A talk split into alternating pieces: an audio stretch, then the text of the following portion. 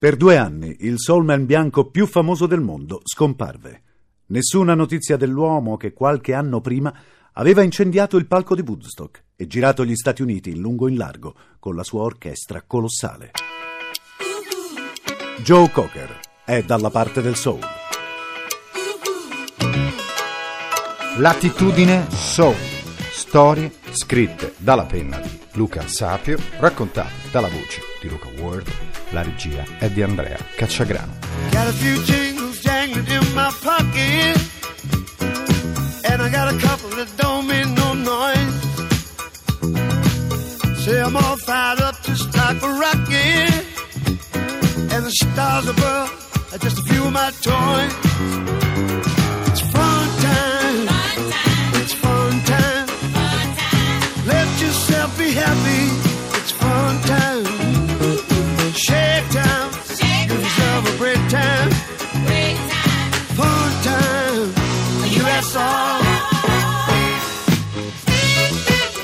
Melbourne, Chateau Commodore Hotel.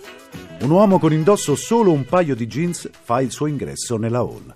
È scalzo e a torso nudo. Nella mano destra ha una confezione di lattine di birra da 6. È diretto verso gli ascensori.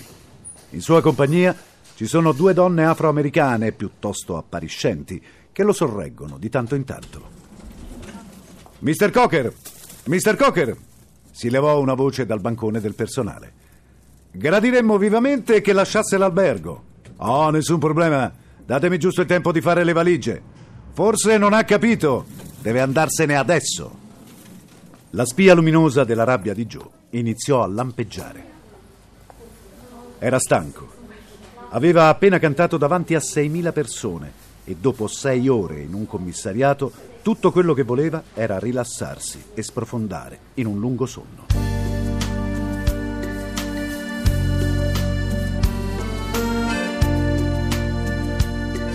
Scelse di non rispondere e se ne restò fermo in silenzio fino a quando le porte dell'ascensore si aprirono davanti a lui.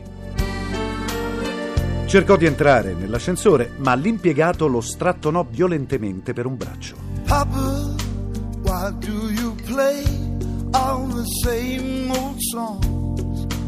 Why do you sing with the melody? Cause down on the street, something's going on. There's a brand new beat and a brand new song. Mi ha sentito? Fuori di qui! Quelle parole innescarono la più violenta delle reazioni. Joe colpì l'uomo in pieno volto con l'intera confezione di lattine, trasformandolo in una maschera di sangue. Non fece neppure in tempo a realizzare quanto fosse accaduto, che si ritrovò immobilizzato, con la faccia a terra schiacciata contro il soffice tappeto persiano dell'albergo.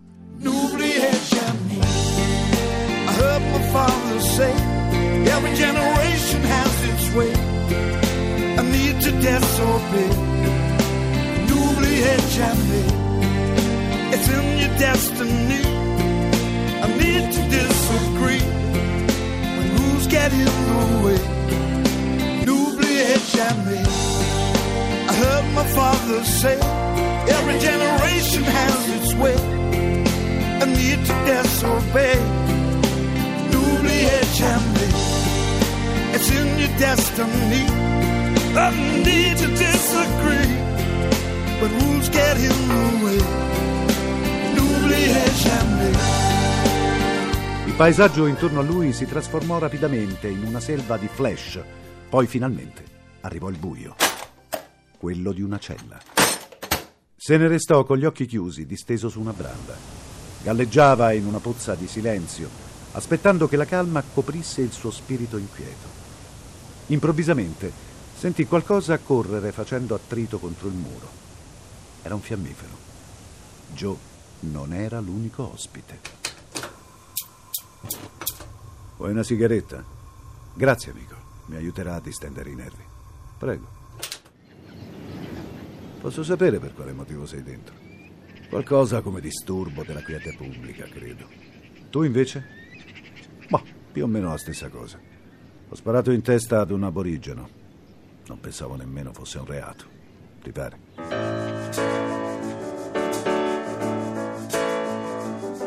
Joe fece un tiro dalla sigaretta e annui con la testa pensando che sarebbe stata una lunga nottata. Come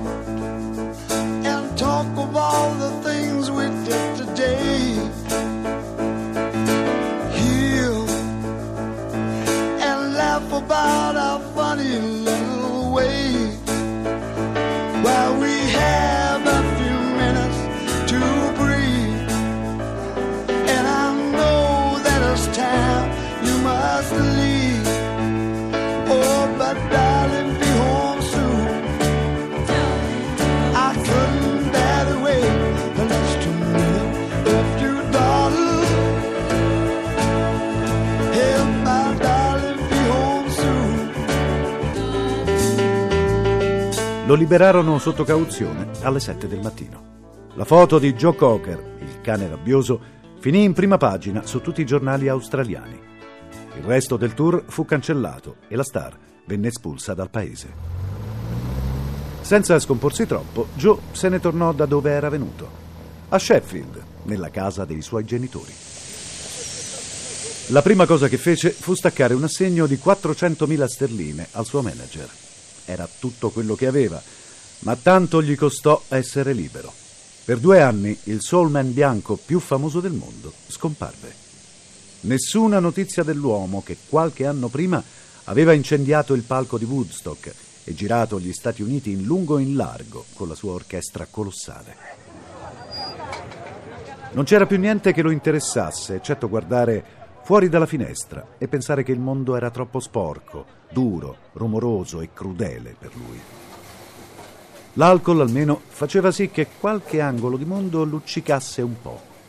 In fondo non era male starsene a letto con quella debolezza addosso, senza nessun desiderio di alzarsi.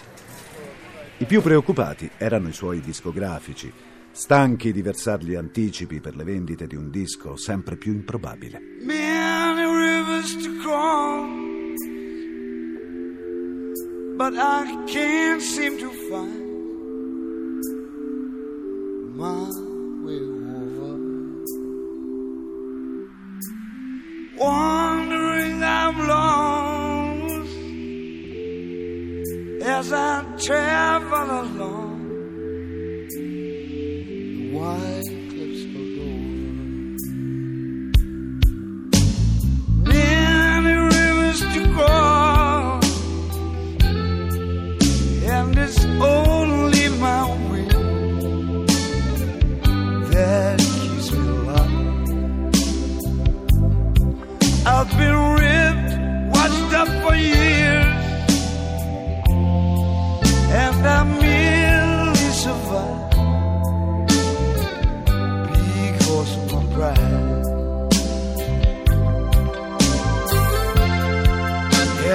I won't leave me alone. It's such a drag to be on your own. My woman left me, but she wouldn't say why. Guess I'll just break right down and cry.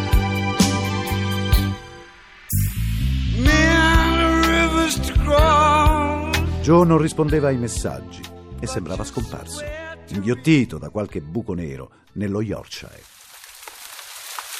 A stanarlo fu una canzone. Gliela suonò il suo amico Jim Price in visita. Dopo i primi accordi, notò che gli occhi del suo amico erano tornati a brillare. Ti piace? È di Billy Preston, gli disse. Quelle note soffiarono sul viso di Joe una brezza leggera.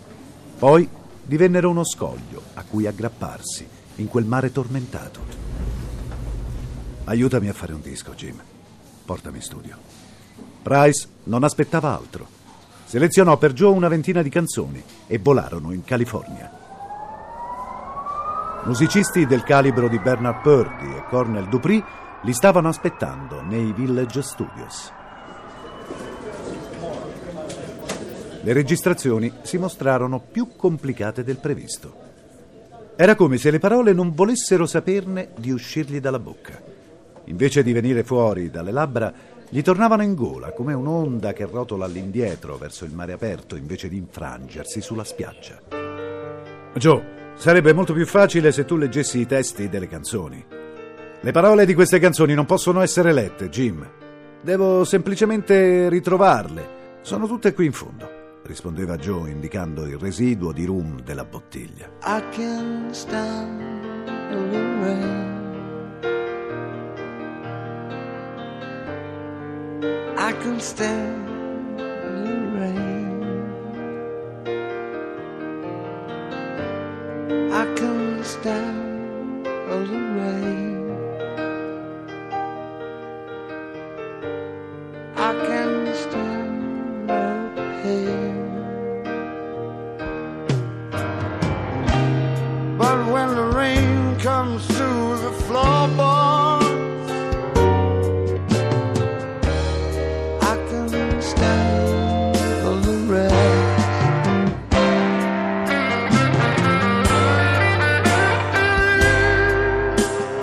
Una di quelle mattine cominciò a vomitare sangue e perse i sensi. Lo ricoverarono di corsa in ospedale. Riprese coscienza ancora prima che il dottore lo visitasse, chiedendo di tornare in studio. Dottore, ma quanto può sopravvivere un uomo in queste condizioni? Per quanto ne sappia io, dovrebbe essere già morto, ma la sua costituzione è eccezionale. Credetemi, non ho mai visto niente di simile. Il disco venne completato nell'arco di tre settimane. La voce di Joe avvolse le parole di luci e ombre, caricò ogni respiro, ogni nota con la drammaticità di quello che stava vivendo. Era come una candela che affoga nella sua stessa cera. Più brillava, più doveva consumarsi. Incoraggiata dallo straordinario risultato finale, la casa discografica pensò di lanciare l'album con un concerto al Roxy Theatre di Los Angeles. Un pubblico d'eccezione accorse per salutare il rientro in scena di Joe. Cher, Diana Ross erano seduti in trepida attesa, ma quando il sipario si aprì, quello che si trovarono di fronte superò qualsiasi tipo di previsione. Joe ondeggiava su se stesso al centro del palco con una bottiglia di cognac. La musica lo travolse. Le note gli piovevano addosso come proiettili. Mise la mano davanti la faccia come per proteggersi e poi si sdraiò in posizione fetale, rannicchiato su se stesso. Restò su quelle assi fino a quando il sipario scese a salvarlo dalla pena e dalla compassione dei presenti. I Can Stand a Little Rain venne pubblicato due mesi dopo.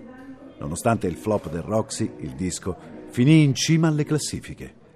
Il pubblico lo perdonò ancora una volta. Il mondo aveva bisogno della sua voce, più di quanto la critica potesse immaginare. Unchain my heart, baby. Let me be. Cause you don't care. Well, please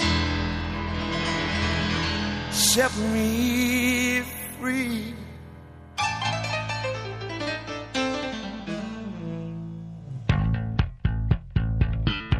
Unchain my heart,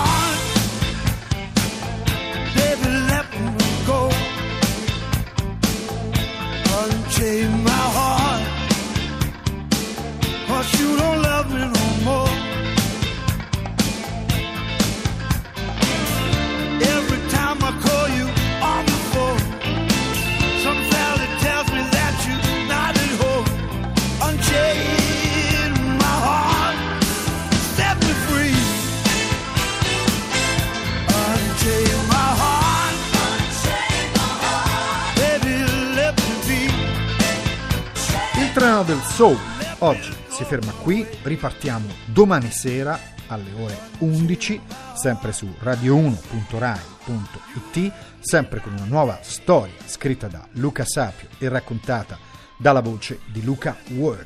La regia è di Andrea Cacciagrano.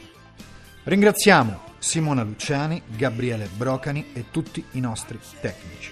Mi raccomando, interagite con noi, scrivete sulla nostra bacheca Facebook, saremo felici di rispondere. Il brano che abbiamo scelto oggi per salutarvi si chiama Get It While You Can. è stato scritto da Howard Tate e questa è la nostra rivisitazione per voi. In this world where people are fighting with each other,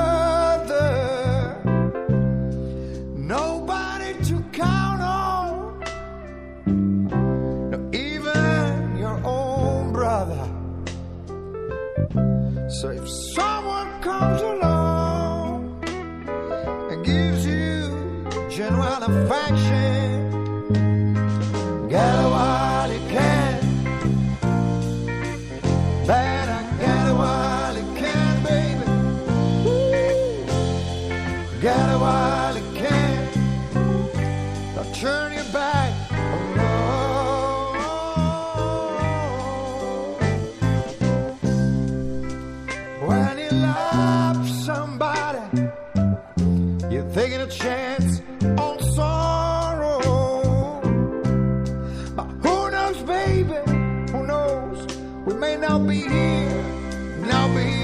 tomorrow.